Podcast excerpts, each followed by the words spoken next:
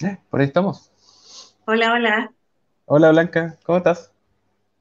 Muy bien, aquí estamos. Preparadas para este programa. Qué bueno.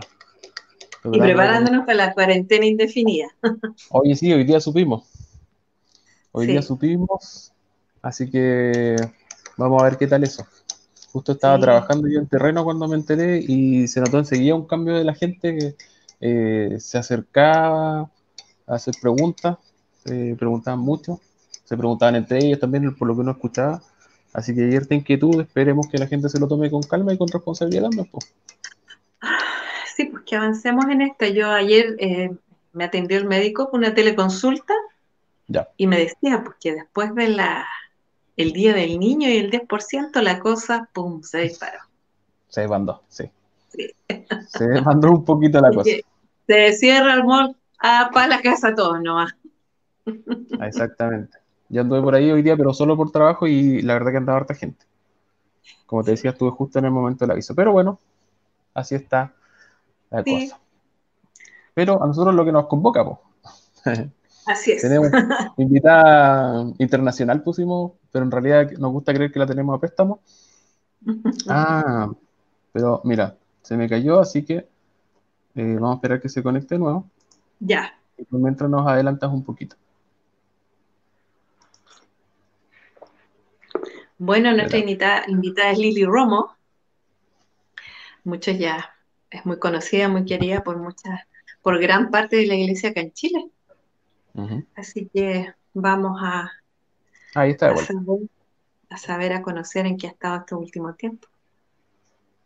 Dale, vamos a invitarla entonces. Ahí está. Hola. Lili. Hola, ¿cómo están? Bien, bien, ¿y tú? Muy bien, gracias. Sí, como que se está cortando un poquitito, pero espero que ya nos corte. Ah, eso te iba a preguntar, ¿no escuchas bien ahora? Sí, sí. Ya, buenísimo. Oye, justo estábamos comentando porque acá en Concepción nos fuimos en... Estábamos, eh, el tema del año es los cuidados por COVID-19, coronavirus, como cada uno quiera llamarlo. Y hoy día nos fuimos con aviso que prácticamente todas las comunas del Gran Concepción se van cuarentena. de cuarentena. Se salvó San Pedro de la Paz, no sé por qué. Pero mm, San, Pedro de la Paz está móvil. Así que aprovechamos a preguntarte al tiro cómo se ha vivido eso en términos prácticos, así de, moverse, de mascarillas, de confinamiento. Sí. Bueno, ha sido un tiempo, yo creo que muy difícil para mucha gente, para todos en realidad, eh, sobre todo para la gente que no tiene posibilidades de trabajar en su casa. Gracias a Dios, mi mm. esposo puede trabajar desde la casa y yo estoy en la casa todo el tiempo, entonces no me ha sido tan difícil. Y también tiene que ver mucho con el hecho de que si estás acostumbrado a estar en casa o no. Hay gente Eso yo creo que es más el detalle, sí. Hay niños que no están acostumbrados a estar en la casa con sus padres, convivir, sobre todo aquí en Estados Unidos. Eh, los niños son muy independientes, eh, partiendo de que a los 16 años puedes manejar. Eh, o sea, todo el mundo hace su vida, ¿me entiendes? Entonces, eh, ha sido muy, digamos, difícil para la gente en general. Para nosotros, en, nuestro caso, nuestra familia, eh, somos muy de casa, y, pero por mi salud, por mi condición de salud, yo tengo que ser muy precavida, eh, porque sería muy peligroso para mí enfermarme. Entonces mantenemos los cuidados, todos los cuidados necesarios eh, y yo prácticamente he salido muy poco, muy poco. No he ido a una tienda, a un supermercado desde febrero. Mm. Porque me tengo que cuidar muchísimo. Sí, claro. Sí. Claro, claro. Oye, ¿y usted, usted vive eh, en una casa casa, digamos? pregunto porque yo vivo en departamento, entonces más Nosotros igual en departamento. Sí, Vivimos en una casa y gracias a Dios tenemos un patio. Entonces puedo salir al patio, tenemos muchos árboles y vegetales y tenemos gallinas también. Tenemos ah, seis gallinas. Ah, mira. ¿Y gallinitas ponedoras no? Sí, sí, pero son más que nada mascotas, son muy, muy consentidas, muy consentidas. Ya. Sí. Entonces me, voy a guardar la pregunta de la cazuela entonces. no, no, no, no, no. No, hay cazuela. No, no hay cazuela. No, definitivamente. No hay, cazuela. Cero posibilidad. Oye, Lili, bueno, eh, queríamos saber de ti, como, como adelantamos hace, algunos no te hemos visto hace mucho tiempo. Y, sí, mucho tiempo. Y bueno, ya nos, también nos contaste un poquito acerca de, los cuidados que tienes que tener, cuidados especiales, y, queremos saber eh, cómo está la salud ahora, pero también escuchar eh, el, el, el obrar maravilloso de Dios a lo largo de estos años. Sí. Hemos, estado pendientes a lo lejos. Sí, bueno, hoy día justamente Facebook me recordaba de que en el 2011 yo puse un, un post que decía, gracias Señor porque mañana estoy en casa y mañana puedo celebrar mi cumpleaños. Y justamente eh, mañana yo celebro mi cumpleaños. Mañana, te, decir. sí, entonces son nueve años desde que yo comencé esta, una batalla en mi salud, nueve años que, eh, bueno, en el 2011 fui diagnosticada con cáncer terminal y la verdad es que no me daba muchas posibilidades y el Señor em, abrió una puerta en Washington, D.C., donde yo pude ir y obtener tratamiento, pero era un tratamiento experimental porque no había tratamiento para el tipo de cáncer que yo tenía. Es un cáncer que se produce por un virus. Okay. Que se produce por un virus. Sí, muy interesante. Mm, se llama linfoma tipo T. Em, es un cáncer de sangre.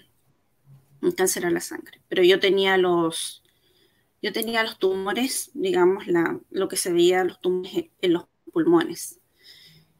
Pero todo mi cuerpo era afectado por eso. Entonces fui ahí y sí, fue, me hicieron quimioterapia, el tratamiento convencional, ¿cierto? Eh, pero una quimioterapia que ellos estaban ah, probando, porque en el hospital que yo estuve en Washington, D.C., es un hospital experimental. Entonces ahí va la gente con los casos más raros del mundo y Mm. van a probar tratamientos. Y sí, pero me dijeron desde un principio que ese no era mi tratamiento, o sea, no era una solución definitiva para mí, que si el cáncer volvía iba a volver peor. Entonces, así, fue. Así fue. En el 2014 el cáncer volvió y volvió peor. Volvió muy feo. En esa, en esa eh, en esa oportunidad, bueno, en 2011 eh, fue el diagnóstico después de unas vacaciones en Chile, sí. según recuerdo, ¿no? Sí, sí, sí, me acuerdo. Porque nos habíamos visto con Mateo, estuvimos conversando harto. Y, y 2014 tú nos dices volvió entonces. Volvió y volvió horrible. Mucho peor. Entonces la única solución que, que me daban era un trasplante de médula. Ok. Em, en aquí en Estados Unidos los trasplantes de médula se han hecho más y más común para diferentes tipos de condiciones. Y, para este tipo de linfoma que no tiene, no tiene otro tratamiento, digamos, o sea, si no es trasplante de médula, probablemente vas a morir. Y sobre todo que yo estaba en la etapa terminal. Em, así es que estuve muy mal, estuve, estuve en la UCI digamos, en coma. Y entubado todo, y, bueno, le dijeron a Matthew que a mi esposo que se hiciera la idea, ¿no? De que, que ya yo no iba a poder ser la misma Lily de antes y que probablemente si vivía tenía que estar en un, en un digamos, en, una, un lugar para enfermos terminales. Eh, y salí de la coma, gracias al Señor salí de la coma y me hicieron el trasplante. Pero para hacer el trasplante te tienen que hacer de nuevo, te, bombardean con quimioterapia y con radiación para matar todo tu sistema inmunológico.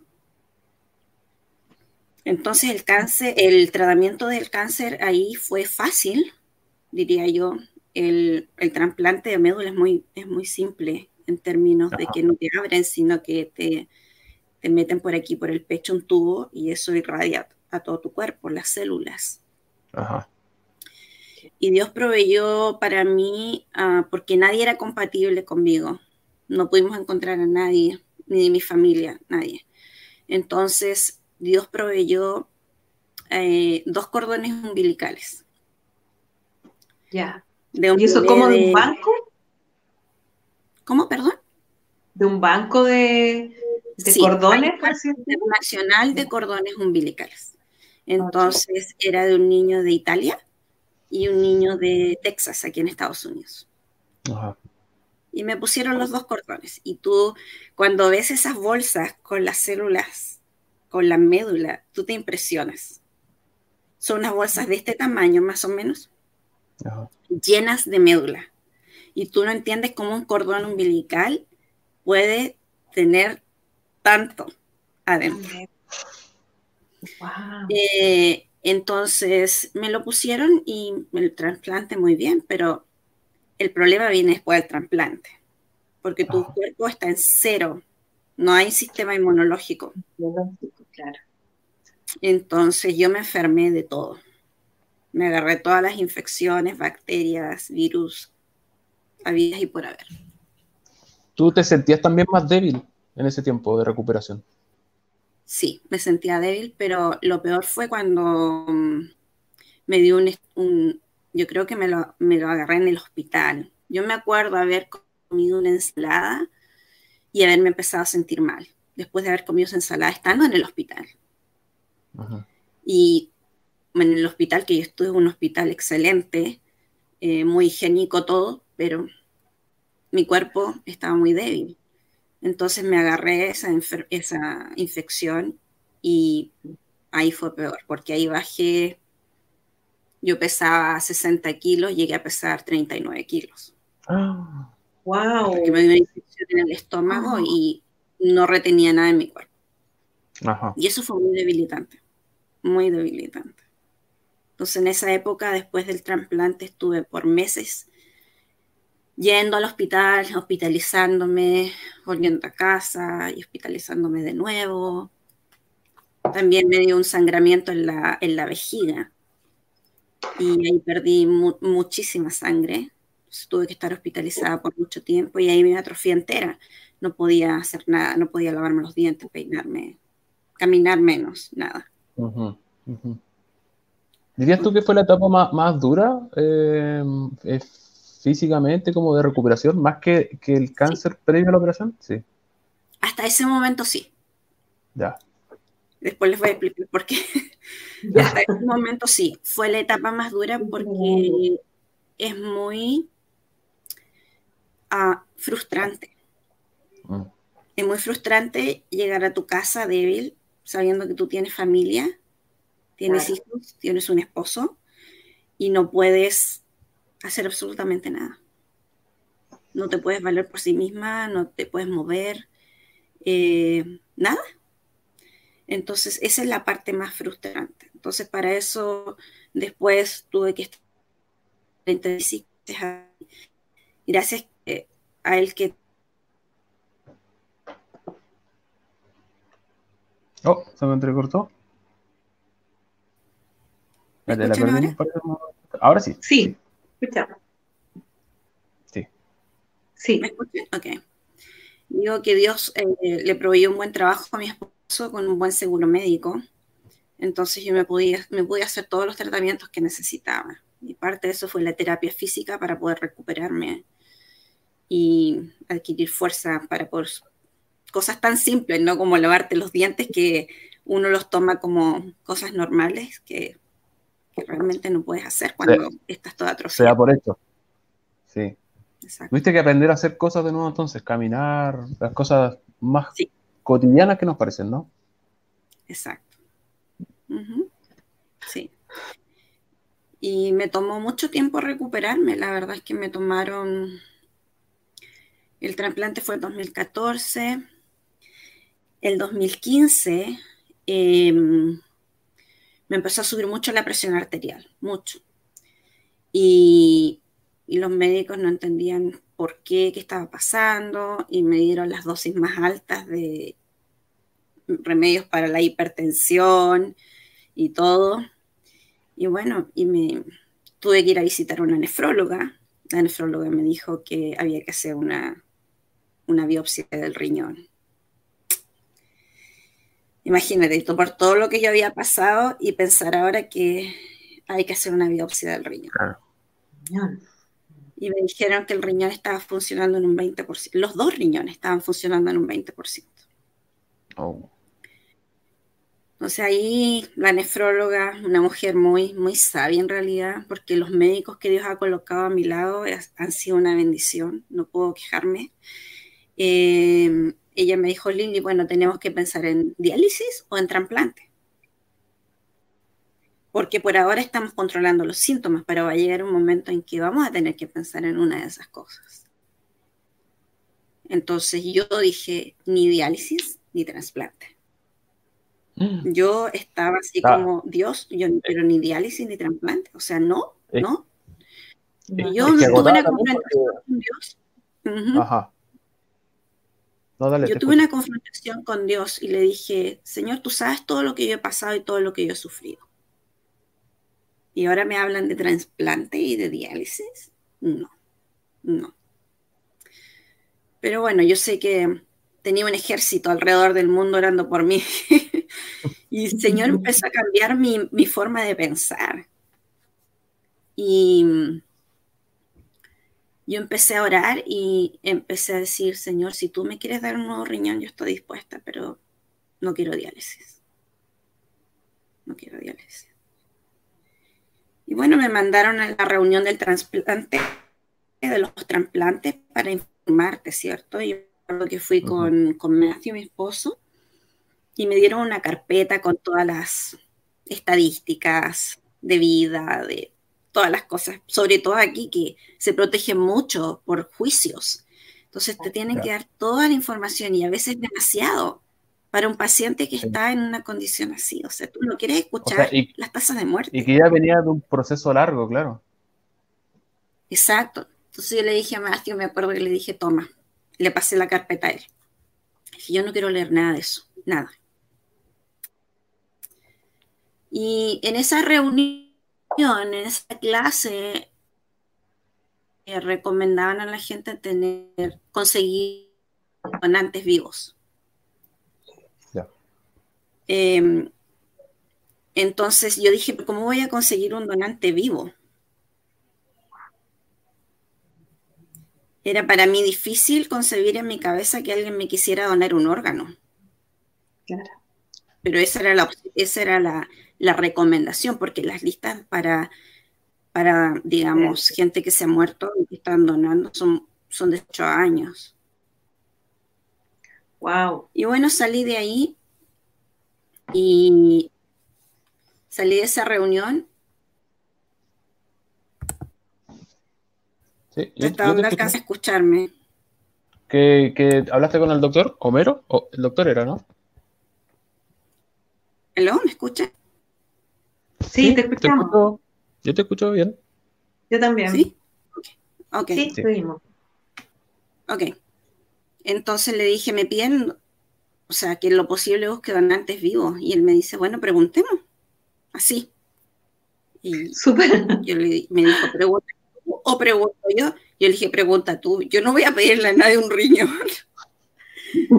y el domingo, en la reunión, bueno, todo el mundo conocía mi situación, ¿no?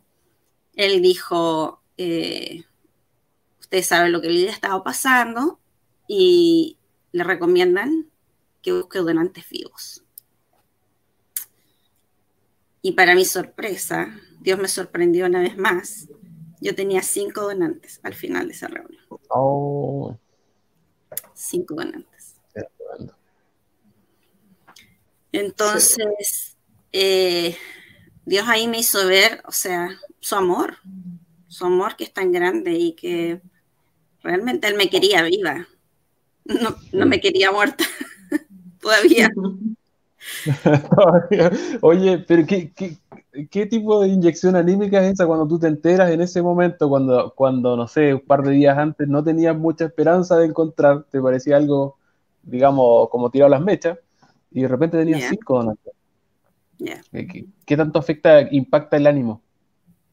o sea, tremendamente. Y eso, o sea, a mí, yo realmente entendí mucho el concepto de, iglesia, de cuerpo, de familia, ah, eh, más que nunca, porque yo decía, están dispuestos a dar su vida por mí. O sea, tú no sabes lo que va a pasar en el quirófano.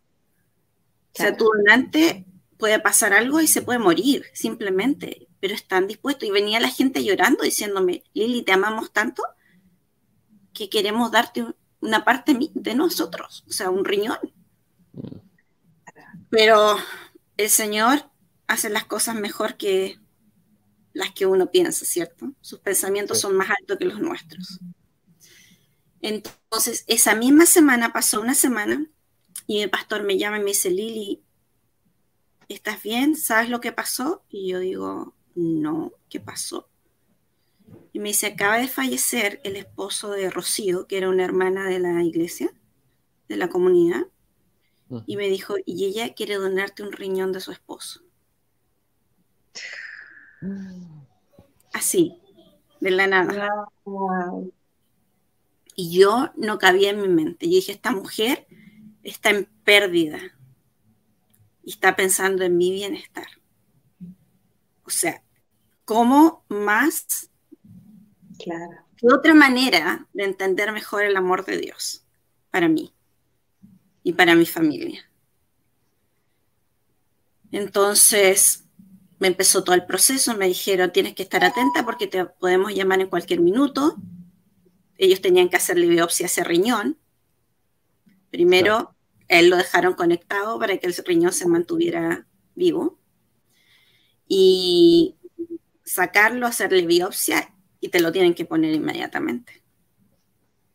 Entonces me acuerdo, me llamaron a las 3 de la mañana de un día viernes y me dijeron, Lili, el riñón está en buenas condiciones. ¿Lo quieres? ¿Lo aceptas o no? Yo sí, lo acepto. me fui al hospital. Oye, en, términos prácticos, eso es como uno ha escuchado a veces que tú estás a la espera de esa llamada y digamos con el bolso listo, ¿o no? En cierta medida sí, bueno, yo no estaba tan, tan, tan lista, pero no importa porque, bueno, mi esposo en ese tiempo había libertad de ir y venir y además que en el hospital, cuando tienes un trasplante y algo así, tú no necesitas muchas cosas, la verdad. Ok. Eh, ellos te proveen todo, no puedes ponerte nada tuyo prácticamente porque por motivos de infección y todo eso. Ajá. Eh, entonces me pusieron el riñón y yo me acuerdo que salí esa, esa madrugada con Matthew de la casa y ni siquiera mis hijos sabían. Yo me fui y Matthew lo llamó diciendo a la mamá, se, le están poniendo un riñón nuevo. Súper repentino. Entonces, era súper repentino. Pero ellos sabían del problema del riñón y que necesitabas uno nuevo. Claro, nosotros siempre, siempre les hemos, dijimos la verdad a los niños, siempre. Yo creo que eso es súper importante. Eh, el más chiquito, la primera vez que me diagnosticaron cáncer tenía tres años. Y em, obviamente fue duro, los niños no alcanzan a comprender en su totalidad, pero saben que algo muy difícil está pasando. Importante, muy grave, claro. Que la mamá no está en casa. ¿Me entienden? Entonces, bueno, em, de ahí, gracias a Dios, el Señor ha cuidado de este riñón. Eh, y he podido hacer mi vida un poco más normal. Claro que por eso mismo yo tener el riñón tengo que tomar medicamentos para no rechazarlo, porque obviamente no tiene mi mismo ADN. Ajá. Y ese medicamento hace que mi sistema inmunológico esté siempre bajo. Ya. Esto, eh, esto la, operación, el, el, riñón nuevo fue año 2016, 2015? 2014. 2014. No, perdón, 2017. El trasplante de médula fue el 2014, el 2017 fue el trasplante de, riñón. Ya. Se acabo de cumplir tres años con el riñón. Ya, es que te iba a preguntar cómo han sido estos, estos tres años para acá, una mejor, bueno, pese a estas dificultades y cuidados que hay que tener, imagino que una, que una mejora en la calidad de vida bastante importante. Eh, bueno, para mí no fue muy, muy, mucho cambio en cuanto a la calidad de vida, porque yo siempre me he cuidado en la alimentación y todo eso. Eh, em, la verdad, la recuperación del trasplante de riñón fue súper rápida. Ya, súper rápida. Em, prácticamente llegué al hospital y seguí caminando, o sea, no hice cama ni nada, solamente tenía que tener cuidado de no levantar peso. Eh, y no tuve, no tuve complicaciones con el trasplante de riñón. Em, así es que ha sido, ha sido bueno, poco a poco he ido eh, haciendo más mis cosas normales, ¿no? Siendo mamá, siendo esposa, eh, volviendo a, retomar muchas cosas que por mucho tiempo tuve que dejar. Por lo mismo, por mi salud. Y muy contenta por eso. Realmente cuando tú pasas por una situación así, aprecias muchas cosas en la vida. Hasta el hecho de poder lavar el baño, o sea, es... cosas tan habituales. Poder ducharte sola, tranquila. Exacto. Oye, Lili, ¿tú te sientes eh, como recuperada? Como, pese a los cuidados que tienes que tener, ¿estás en condiciones normales? ¿Te sientes tú como bien, con confianza? Sí, me siento bastante bien. Igual yo tengo que tener una vez al mes exámenes de sangre para ver cómo va el riñón. Pero les voy a contar otra cosa. ¿Qué, pasó? Mi vida ha sido como bien... Desde que tuve el cáncer ha sido una vida bien diferente en cuanto a y no lo digo en términos negativos, porque no quiero que me malentiendan. Eh, yo le doy gracias al Señor por todo lo que yo he tenido que pasar, aunque suene ridículo, aunque suene eh, como contradictorio, he aprendido a dar gracias. Eh, en febrero de este año, nosotros fuimos a un retiro de matrimonios el 14 de febrero. Y yo estaba súper bien, súper bien, súper contenta de poder ir, disfrutar, porque el año anterior no habíamos ido. Y bueno, em, volví a casa y el lunes, el lunes 17, Matthew se fue a un viaje de negocio a Texas. Y esa noche yo me empecé a sentir mal. Empecé a sentir mucho escalofrío, un dolor en el vientre horrible pero Matthew se, tenía que ir. Y yo dije, yo voy a estar bien, yo voy a estar bien, se fue. ¿Lo asociaste a algo? ¿Lo asociaste a algo el, malestar? Yo dije, bueno, a lo mejor estoy resfriada o algo así, pero no, no asocié a, nada más, porque yo, como te digo, me cuido mucho. Y, y, bueno, eh, llegó la noche del lunes y yo seguía peor, peor. El martes, peor. Con fiebre, eh, muchos escalofríos, eh, muy rara, me sentía muy rara. Entonces estaba yo sola con mis hijos, la Rina todavía, mi hija mayor, no tenía su licencia y tuve que llamar a una vecina y le dije, ¿sabes que me siento mal? Llama a la sala de emergencia. Y bueno, me fui a la sala de emergencia pensando que a lo mejor iba a ser algo rápido y iba a volver a la casa. Eh, y me internaron en el hospital. Mm. Cuando me llevaron directito a, las, a, la, a la UCI, a la unidad de cuidados intensivos. Eh, resulta que desarrollé una infección, sepsis se llama, que es una infección en la sangre a nivel de todo tu cuerpo, de todo, todo, mm. todo. Fue tan, fue tan difícil, yo digo que es uno de los momentos más difíciles que he vivido porque yo tenía alucinaciones. Uy, qué fuerte. Tenía alucinaciones, casi perdí el habla. Yo pensé que me iba a volver loca. Wow. Y yo, por ejemplo, tomaba el teléfono y yo no sabía para qué servía, cómo se usaba. Yo, o sea, perdí los sentidos, perdí todo. O sea, y una confusión mental tremenda. Imagínate, mi esposo no estaba, bueno, el regresó y me fue, obviamente se fue directo al hospital, pero eh, estuve 10 días en el hospital más o menos. Y eh, un día que me sentía tan desesperada porque no, no sabía qué pasaba conmigo, o sea, era una sensación de descontrol tremenda. Y no sé cómo logré marcarle o escribirle un mensaje a Matthew, no sé cómo, porque la verdad es que no sabía cómo utilizar el teléfono. Y le dije, mi amor, ven porque pienso que me estoy volviendo loca. Esas fueron mis palabras.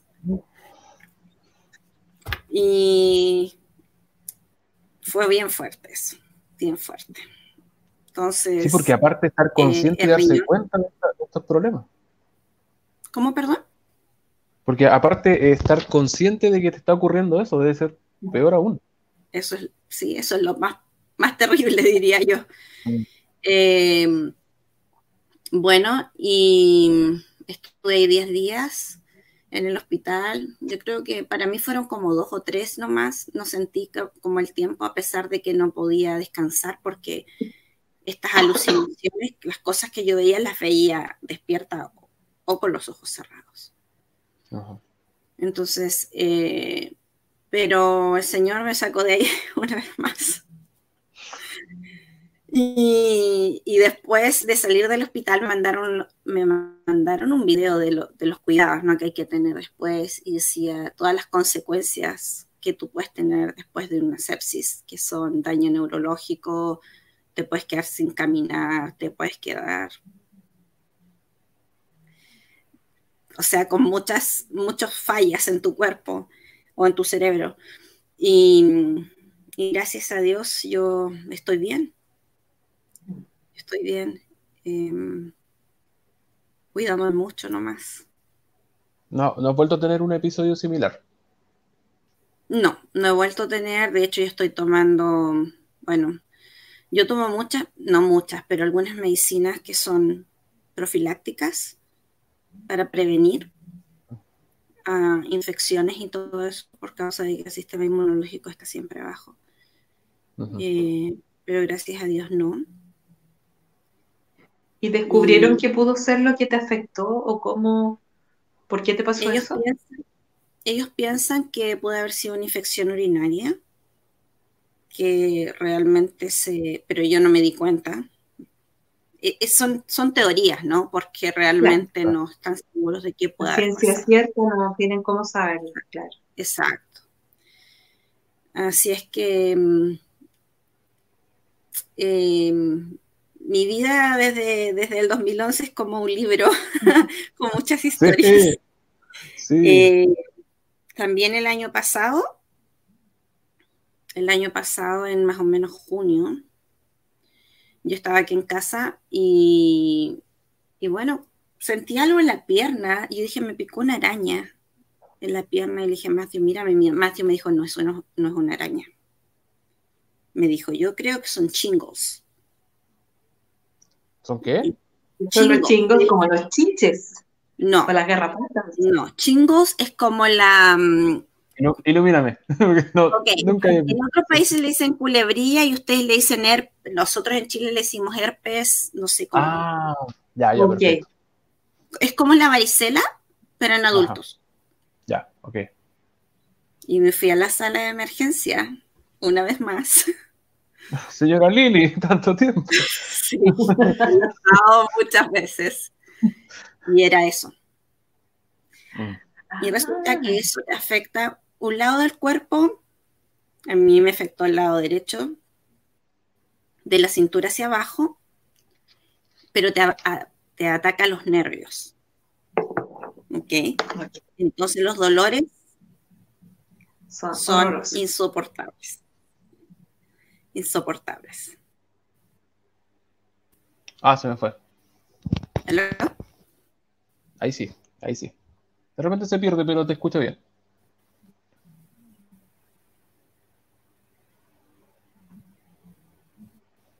Y si la vieja técnica chilensis de sacar y volver a agregar. Si tú no escuchas. Sí, no sé qué está pasando. Sí, bueno. Pero no ha pasado otra vez. conexión inestable del internet, pero no sé dónde, por qué. Ajá. Bueno. Así es que ahí estuve muy mal de nuevo. Eh, fines, del año pasado, ¿no? los dolores. Muy, fuerte. No, eso fue en junio del año pasado. Junio, julio ah, del año pasado. Oye, Lili, ¿cómo, tú nos decías, bueno, cuando ocurrió lo, segundo, lo del trasplante, eh, el hijo menor estaba todavía chico, entonces algo entendía que estaba mal, pero no tanto. ¿Cómo, cómo se han fortalecido ellos siendo chicos viviendo todas estas cosas? Me imagino que, bueno, ha tenido que aferrarse mucho a Dios. Eh, y deben orar mucho por ti, seguramente. ¿Puedes ayudarme con lo, con los saludos por mientras vuelve Lili. Bueno, lo ideal es que ella los pueda escuchar también, pero si me puedes ayudar con los saludos para aprovechar este momento.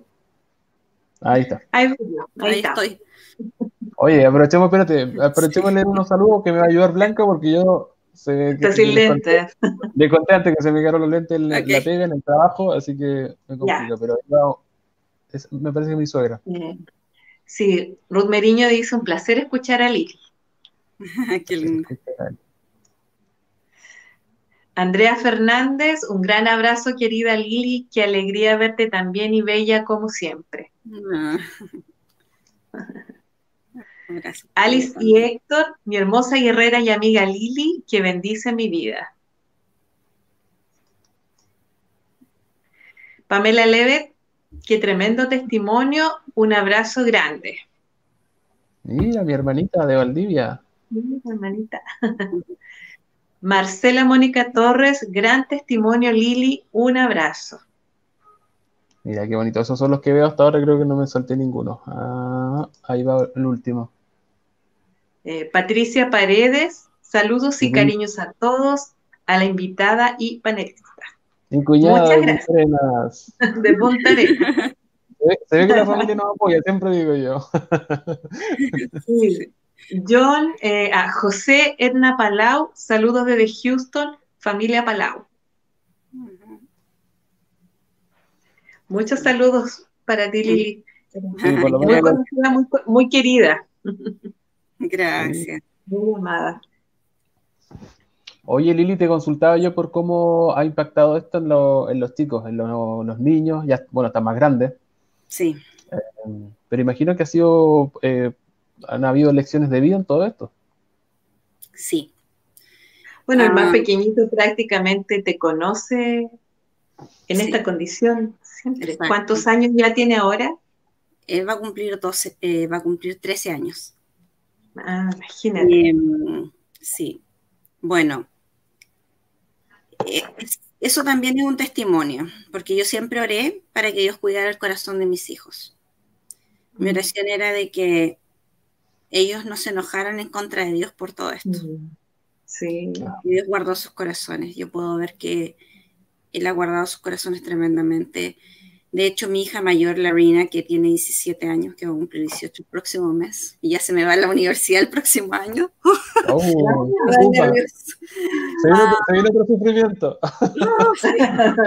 Pero bueno, em, ella me contó después de, de que yo ya estaba un poco mejor. Me dijo, mamá, una vez que tú te fuiste a la sala de emergencia con la presión muy alta, antes de que me hicieran el trasplante riñón, me dijo, yo tuve una confrontación con Dios.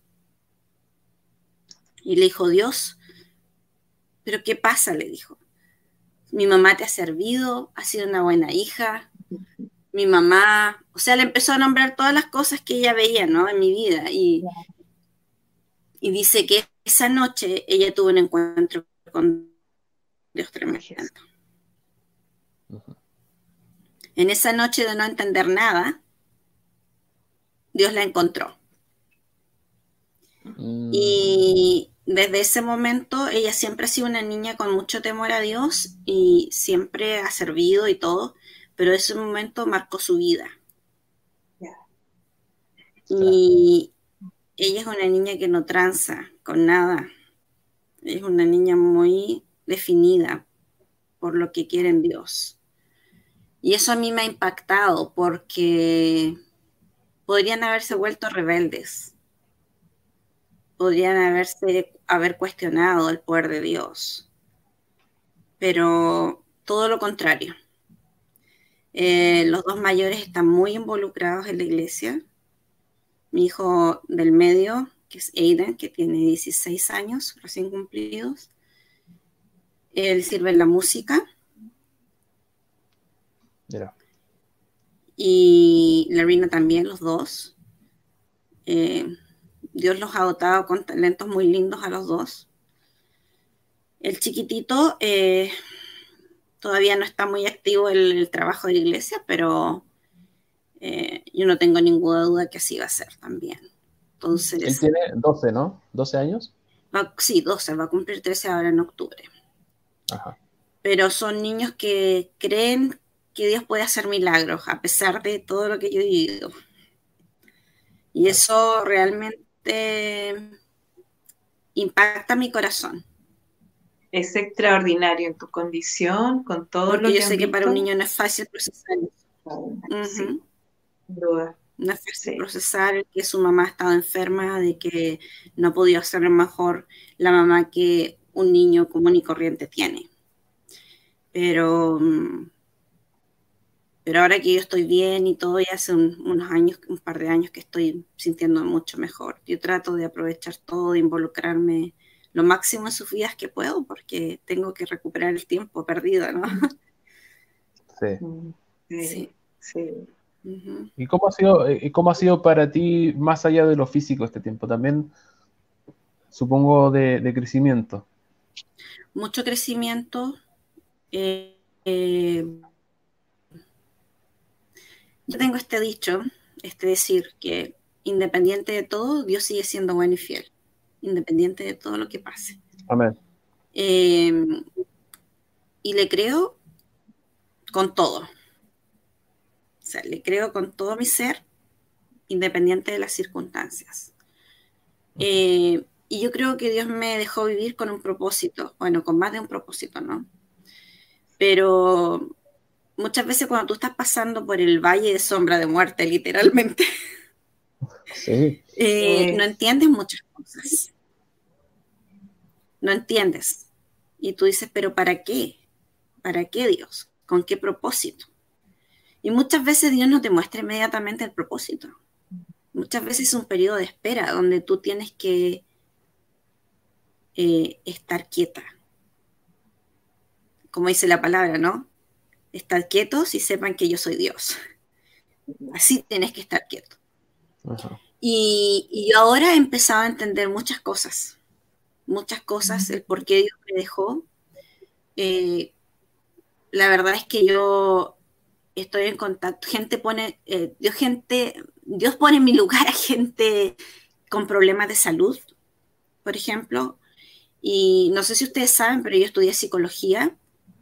Y yo trabajé por, por muchos años aquí con violencia doméstica y control del enojo.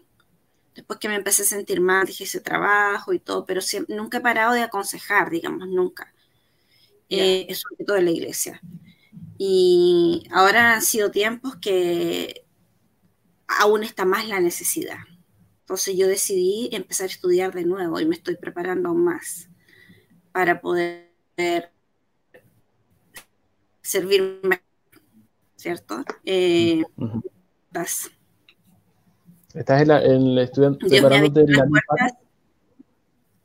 preparándome eh, en mi carrera, digamos. Eh, eh, estoy haciendo, estoy tomando un entrenamiento para consejería en adicciones y todo lo que tiene que ver con adicciones, ¿no? Y, y mi meta no es parar ahí, mi meta es seguir.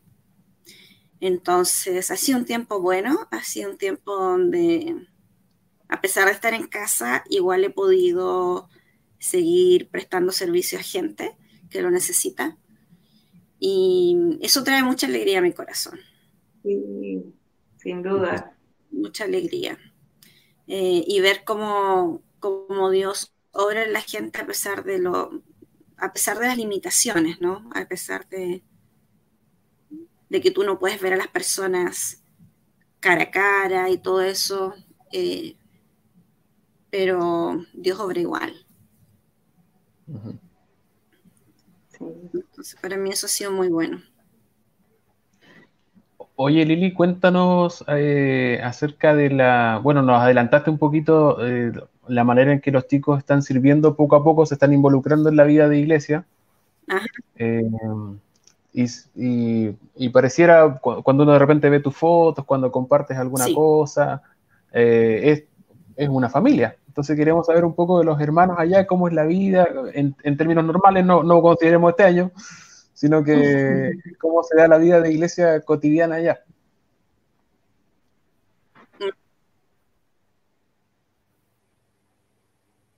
Ok. Eh, bueno, nosotros eh, participamos en una iglesia que la mayoría de la gente es hispana. Ok. A pesar de estar en Estados Unidos, aquí en el área donde nosotros vivimos, hay mucha gente hispana en esta área. ¿Ok? Entonces nuestra iglesia es mayoritariamente de gente hispana y de, muchas, de muchos países, digamos. Mayoritariamente México, pero hay brasileños, Guatemala, puertorriqueños, de todo. Somos, muy multiculturales. Sí. Un mix. Y eso es, eso es, para mí es súper bonito. Eh, es como cuando yo voy a Chile y siento la falta de comer la tortilla, por ejemplo, la tortilla mexicana que me hacen y me regalan. o sea, tú realmente aprendes a amar a la gente de una manera tan linda. Y, bueno, nosotros el, modelo que seguimos aquí y es muy parecido a la, iglesia que yo conocí, en la que crecí, digamos. Eh, muy abiertos al, al obrar del Espíritu Santo, eh, em, también con el enfoque discipulado, una iglesia muy intercesora, muy intercesora. Em, entonces, yo cuando llegué había más o menos, que serían unas 40 personas. Cuando recién llegué, o sea, eran poquitas personas, poquitas personas. Pero ahora vamos a unas 400, 500 personas contando, contando niños. Entonces la iglesia ha crecido bastante. y nosotros estamos, bueno, envueltos bien activamente en, el liderazgo y, los niños también, como les decía, en la música. Larina es líder de jóvenes, tiene su grupo discipulado también que lidera. Eh, muy, muy, muy involucrados. Sí. Usted, ustedes están en el área de Chicago, ¿no? Bueno, nosotros vivimos más o menos, nosotros vivimos al norte de Chicago. Ya, ok. Como más o menos a una hora de Chicago, hacia el norte. Estamos más pegados a Wisconsin, nosotros, que es el siguiente estado al norte. Sí, ¿y hace cuántos años que están allá? Yo estoy aquí hace 20 años. 20 años. Y yo, ¿sabes, ¿sabes qué? que te voy a contar una anécdota? Porque el otro día, hace unos días, vi que pusiste una publicación porque había alerta de tornado. ¿De tornado hace un par de semanas o no? Huracán. Sí. Huracán o tornado. Entonces yo, bueno, con esto de que no se puede salir mucho, estoy participando harto del grupo de casero de mi hermano en Punta Arenas. Entonces llegó la parte de las peticiones de oración y dice, yo le digo, oye, tenemos que orar por los hermanos y según yo, Wisconsin. Entonces ya, bueno, oraron. Y el otro día Pati me dice, no, pero si nunca viví en Wisconsin, de otro lugar. Pero no, pero, también, el tornado también tocó Wisconsin, también tocó Wisconsin, porque vivimos muy cerca. Ya. O sea, yo estoy a media hora de la frontera con Wisconsin. Es súper ah, cerca. Claro. pero, gracias por las oraciones. Sí, bueno, Dios no, no pasó nada. Aquí no pasó nada. geográficamente mi oración y... Oye, pero esa es una cosa tremenda. Nosotros el año pasado tuvimos un par de, trombas que no fueron tan grandes como las que uno ve que, pasan en el hemisferio norte y, fue tremendo. Fue tremendo. Esa es una cosa con la que viven más o menos de manera constante.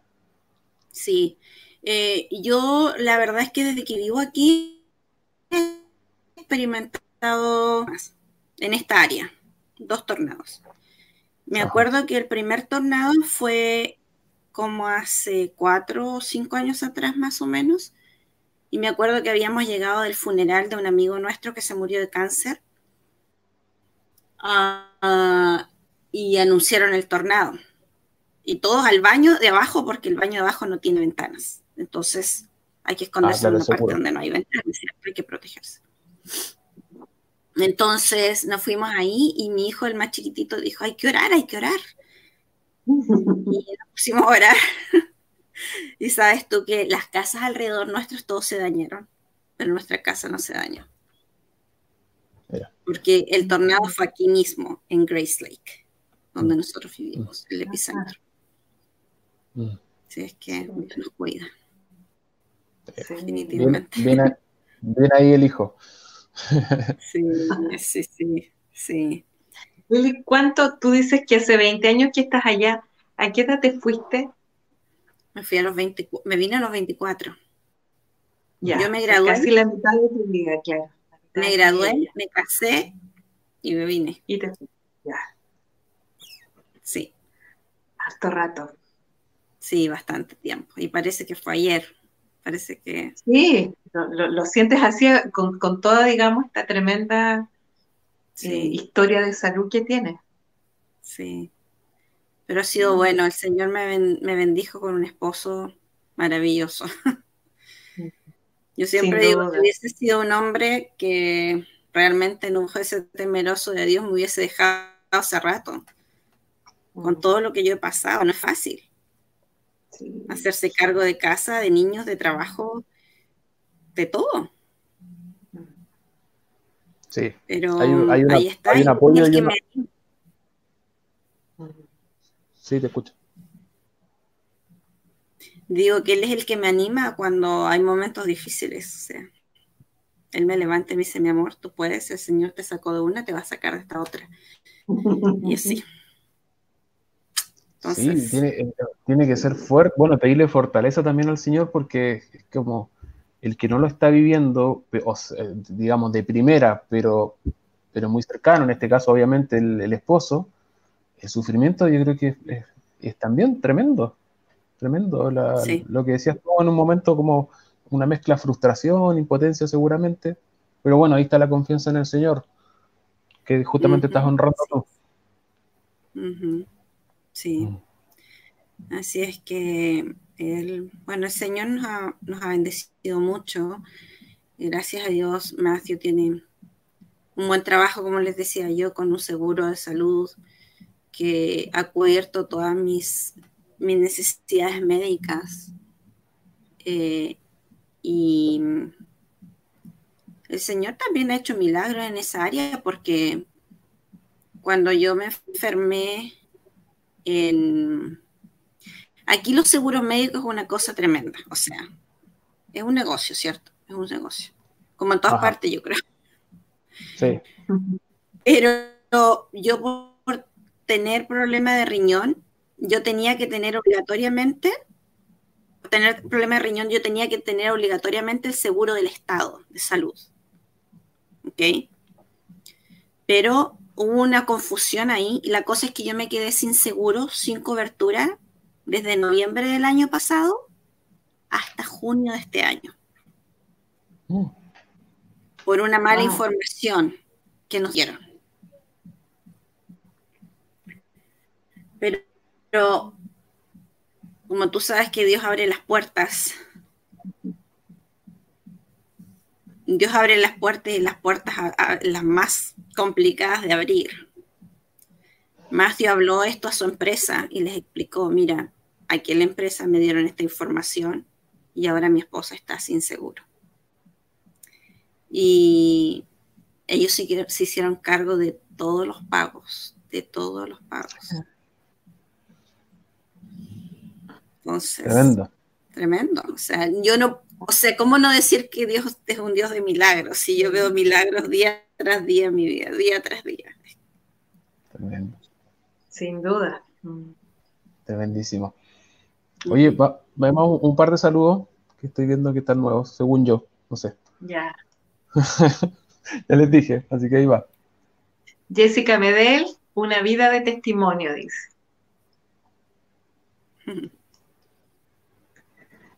Arturo Díaz Osorio, hermoso testimonio, refrescante. Un gran abrazo, Lili. Bendiciones para ti y tu familia. hace mucho tiempo que no sabía de Arturo. Patricia Paredes Mancilla, jajaja, ja, ja, y nosotros orando por el tornado que era del otro lado. pero es funcionó. no, pero tú, sabes cómo me van a molestar ahora. sí. Oye, Lili, y volviendo un poco al tema con el que partimos, eh, bueno, nos contaste un poco de la vida de iglesia, se ve que en las fotos, uno, yo siempre me gusta ver eh, harto las fotos de las personas con las que tengo contacto a través de Facebook o alguna otra red social, y se ve hartas instancias de comunión, cuando se podía. Y te quería preguntar, ya que partimos hablando de eso, ¿cómo ha sido este año? ¿Cómo se han mantenido eh, las relaciones entre los hermanos? ¿Cómo ha sido este 2020 tan extraño? Sí, bueno, no ha sido fácil porque la gente no está acostumbrada a, tener reuniones online. O sea, es, es toda una nueva cultura. Eh, pero gracias a Dios, eh, nuestros pastores hicieron muchos esfuerzos por estar ahí, como animando a la gente y, todos involucrarnos en ese mismo esfuerzo de animar a la gente a permanecer, a no aislarse, porque la gente tiende a aislarse. Eh, y mm, hace más o menos un mes comenzamos las reuniones ya de vuelta en el local, ah, eh, pero con 100 personas a la vez. Con 100 personas, obviamente con todas las medidas de seguridad, tomando temperatura, todo, con mascarilla, solamente los que están al frente, que están en alto, digamos, en un podio más alto, ellos se pueden quitar la mascarilla, pero el resto de la gente se supone que tiene que estar protegiéndose. Ah, ya, pero por lo menos han podido volver a, verse. Bueno, sí, la mucha gente sí, hay otras personas que no, obviamente no pueden participar, como es en mi caso. Yo no puedo ir. Entonces tengo que participar todo en línea. Eh, y las reuniones de oración y todo eso todavía están en línea. Ah, de vez en cuando hay, hay, reuniones de intercesión allí, pero yo creo que poco a poco se va a ir a, ya se va a ir, digamos, incorporando más la actividad que teníamos antes de iglesia.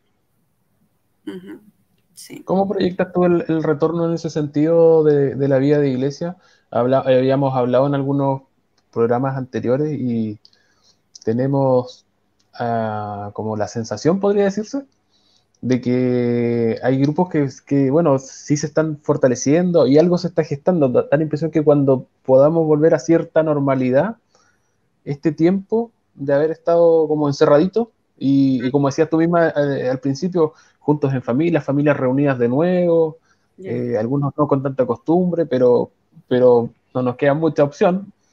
y, da la sensación de que algo va a pasar. No sé si, si tú lo compartes. Eh, yo sé que, bueno, yo creo que hay que hay dos opciones hay gente que definitivamente no va a volver y gente que va a permanecer. Ajá. ¿Okay? Y yo creo que sí, la gente que va a permanecer ah, va a crear lazos muy fuertes, lazos muy fuertes y se va a crear más el, ambiente de familia, aún más familiar, porque eh, la verdad es que nosotros la cultura hispana eh, somos muy de piel, somos muy de, de, estar juntos, de abrazos, de, compañerismo, em, contrario un poco a la cultura norteamericana. O sea, nosotros estamos inmersos en una cultura norteamericana, pero bueno, no puedo tampoco puedo echar a todos dentro de un mismo bote, ¿cierto? O sea, no todos los americanos son así no, No, entendemos que generalizando. Sí. Claro, pero yo creo que va a ser un sentido de unidad mucho mayor, mucho mayor. Sí. No sé si responde la pregunta. Sí, sí, sí. Eh, en el fondo estamos eh, un poco especulando también pues, en la incertidumbre. Sí, pero yo creo que también hay gente que no estaba firme y que no estaba comprometida y que no va a volver. O sea, eso es una realidad también. Ajá. Ahora, de prueba, yo creo. Exacto. Ahora va a ser un tema complicado en el sentido de que psicológicamente hablando, emocionalmente hablando, ah, esto ha traído no solamente una pandemia de enfermedad física, pero una pandemia emocional. Entonces, aquí en Estados Unidos se dice que la pandemia emocional va a ser muy severa y ya está siendo muy severa. Y aun cuando se acabe el COVID, los, los rastros de esa pandemia emocional van a seguir. Y aún dentro de la iglesia, eso va a suceder. Porque somos, somos emoción, somos espíritu y somos cuerpo. O sea, somos una unidad. Y, y nuestras emociones se afectan. El aislamiento no ha sido fácil para nadie y eso te puede afectar emocionalmente, psicológicamente. Eh, o sea, el caos, el caos que se está produciendo socialmente aquí es muy fuerte en términos psicológicos y emocionales. Muy fuerte. Yo creo que la iglesia no está exenta de eso que eso se va a ver también. Entonces vamos a tener que estar preparados para abordar esto. Sí, seguramente. Bueno, acá en Chile veníamos desde octubre para el estallido social. El año anterior ya veníamos igual con, con situaciones ambientales, igual muy tensas, muy, muy complejas, mucho caos y después vino esto, así que venimos igual arrastrando hace un buen rato ya una un ambiente un poco hostil o quizás tenso eh, en, la, población, así que yo creo que eso eh, se va a evidenciar bastante también. Bueno, de hecho, eh, acá en Concepción estamos, vamos a entrar una pandemia, o sea, en, en, cuarentena indefinida, y yo ayer estuve hablando con un médico porque me atendió por teleconsulta, entonces me decía que después de la celebración del Día del Niño y del 10% que se pudo sacar de la FP, los contagios se habían ido, pero así, pero... Sí, pero, pero también se entiende eso, o sea, la gente mucho tiempo guardada, mucho tiempo restringida, con muchas cosas encerradas en lugares chicos, las casas acá en general, los departamentos no son grandes espacios, así que evidentemente fue como una válvula, un despiche y qué la escoba, ¿no? Así que ahora todo guardado. Así es, sí. Sí. Difícil, sí, definitivamente. Y hay gente que ya está sufriendo por el 18 y todavía falta bastante. Sí. ¿Qué, qué, has podido aconsejar tú, Lili? Eh, no sé si te ha tocado, pero ¿qué, para, para sobrellevar este... Es una suerte de estrés, yo por lo menos lo experimento así como siento cercano a una sensación de estrés por no poder hacer es como hacer todos los días lo mismo prácticamente. Exacto. Eh, yo creo que la clave es no aislarte, en primer lugar. O sea, tratar de mantener el contacto social, porque cuando tú mantienes el contacto social, un poco te sales de tu, de tu conflicto interno, ¿no? Que estás teniendo por, por todo esto que está pasando. Entonces, la comunicación, el contacto social, aunque sea por las redes y todo eso, es importante en este tiempo. Y, sí, y yo creo que si te estás sintiendo de alguna manera eh, que no es, digamos, no es normal, no es que emocionalmente estás sintiendo que a lo mejor estás cayendo en una depresión, en una ansiedad, hay que buscar ayuda, o sea, em, y, y no quedarnos solitos ahí, porque nos vamos a hundir y va a ser feo. Em, entonces, sobre todo salir de la mentalidad de que, bueno, sí, Dios lo puede todo y Dios es un Dios de milagros, pero también Dios ha provisto los, la sabiduría al hombre para que nos pueda ayudar en este caso con todas estas cosas. Entonces yo eso recomendaría, sí, no aislarse, comunicarse y eh, si hay algo que te está pasando, también buscar ayuda.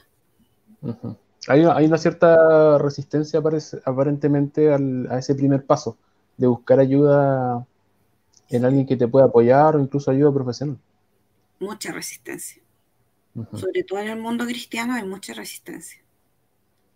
Porque la gente piensa que por ser cristiano no va a sufrir nada de eso. Y mm. eso me contra de la palabra, porque la palabra dice que íbamos a tener aflicciones. Entonces, eh, yo cada vez que tengo la oportunidad, porque si no viene mucho la condenación, o sea, yo soy cristiano, creyente y porque me siento así, yo no debería sentirme así. Y eso lleva a otro problema, aún más grande. Entonces, no, somos tu cerebro, es un órgano de tu cuerpo y se puede debilitar. Los químicos en tu cerebro, de que no estén fluyendo de la manera que tengan que fluir, y etcétera, o sea, muchas causas. Entonces, la gente tiene que aprender eso.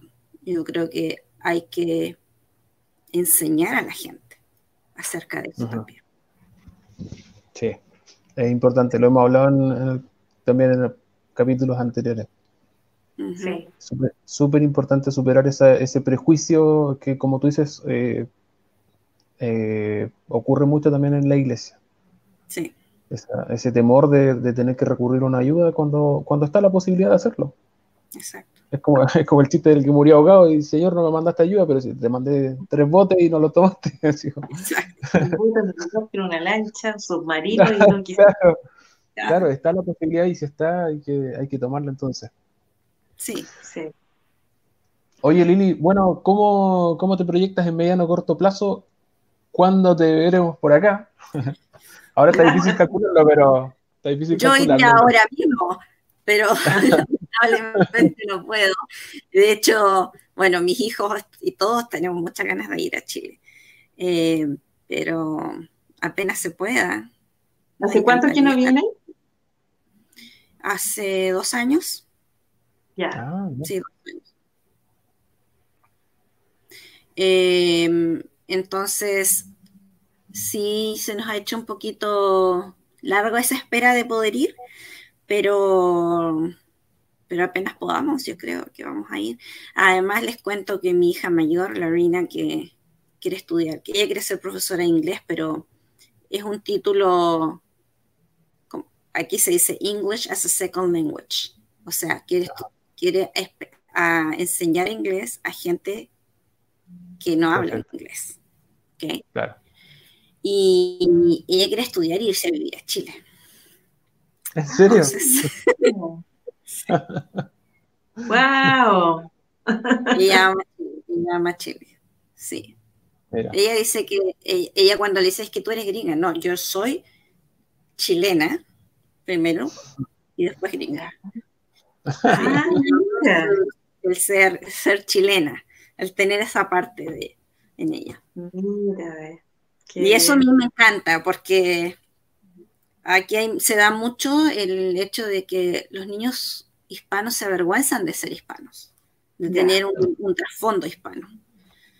Pero a mis hijos les encanta y eso me gusta a mí mucho. Bueno, siempre tuvieron relación por los viajes frecuentes, sobre todo en el verano, al campamento, ranchillo. Sí. Eh, ahí algo se tiene que haber fortalecido, ¿no?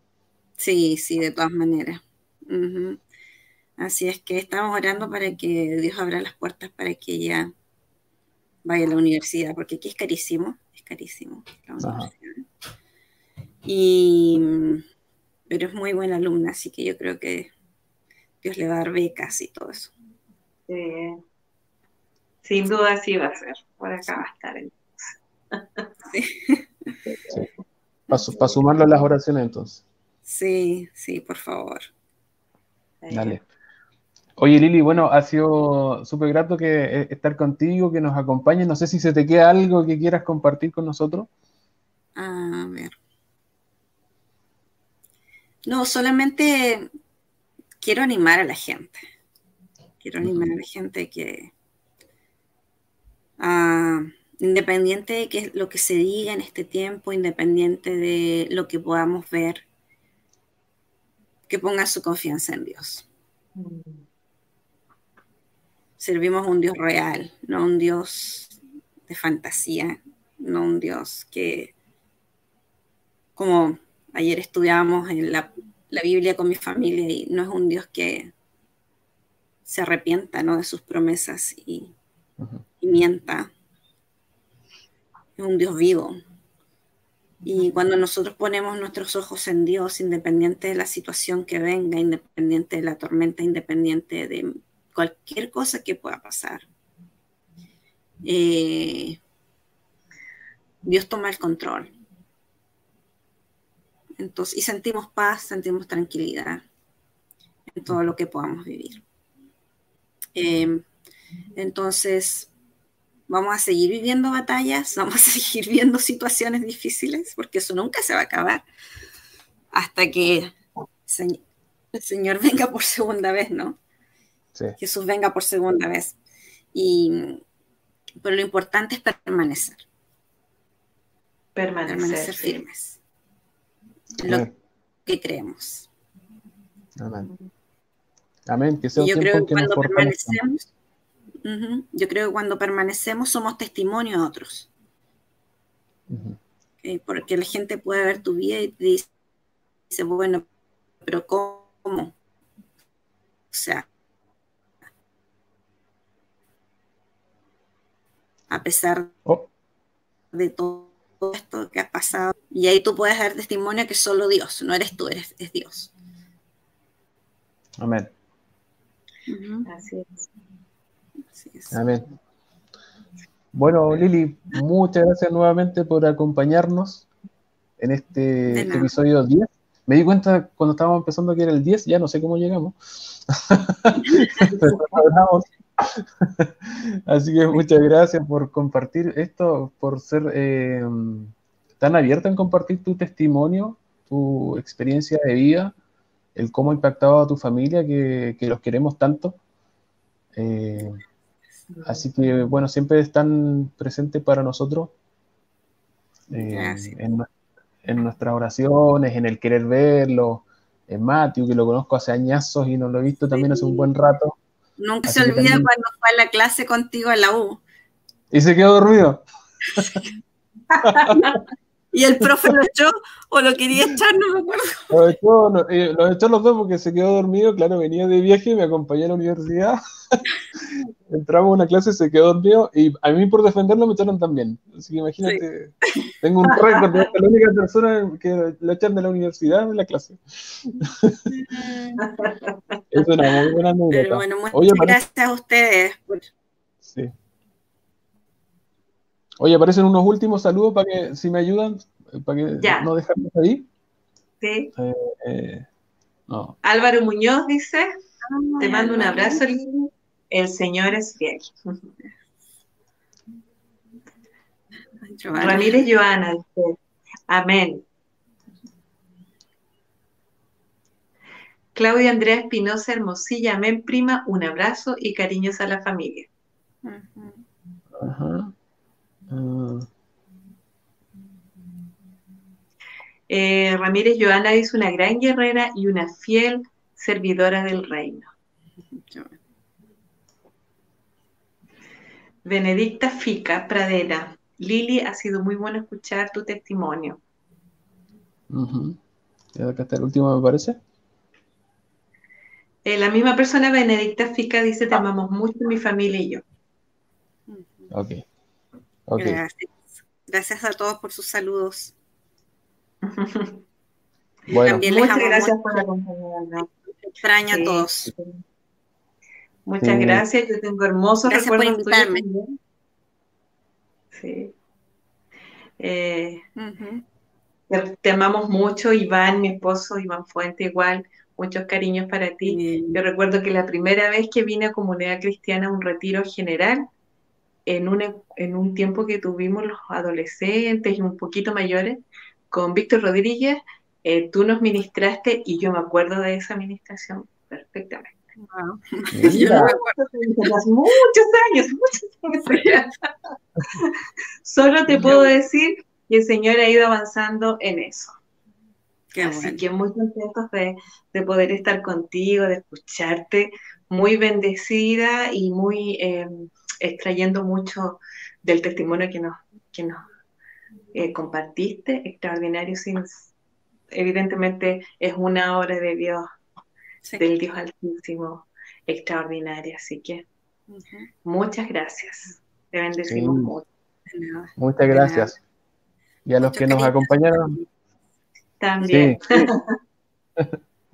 y a los que nos acompañaron, bueno, los invitamos a estar atentos para los próximos días en las redes sociales, generalmente en Facebook o en Instagram, avisamos eh, acerca de un nuevo invitado. Así que, Lili, muchos cariños, bendiciones a la familia y nos veremos pronto. Cariños a tu familia.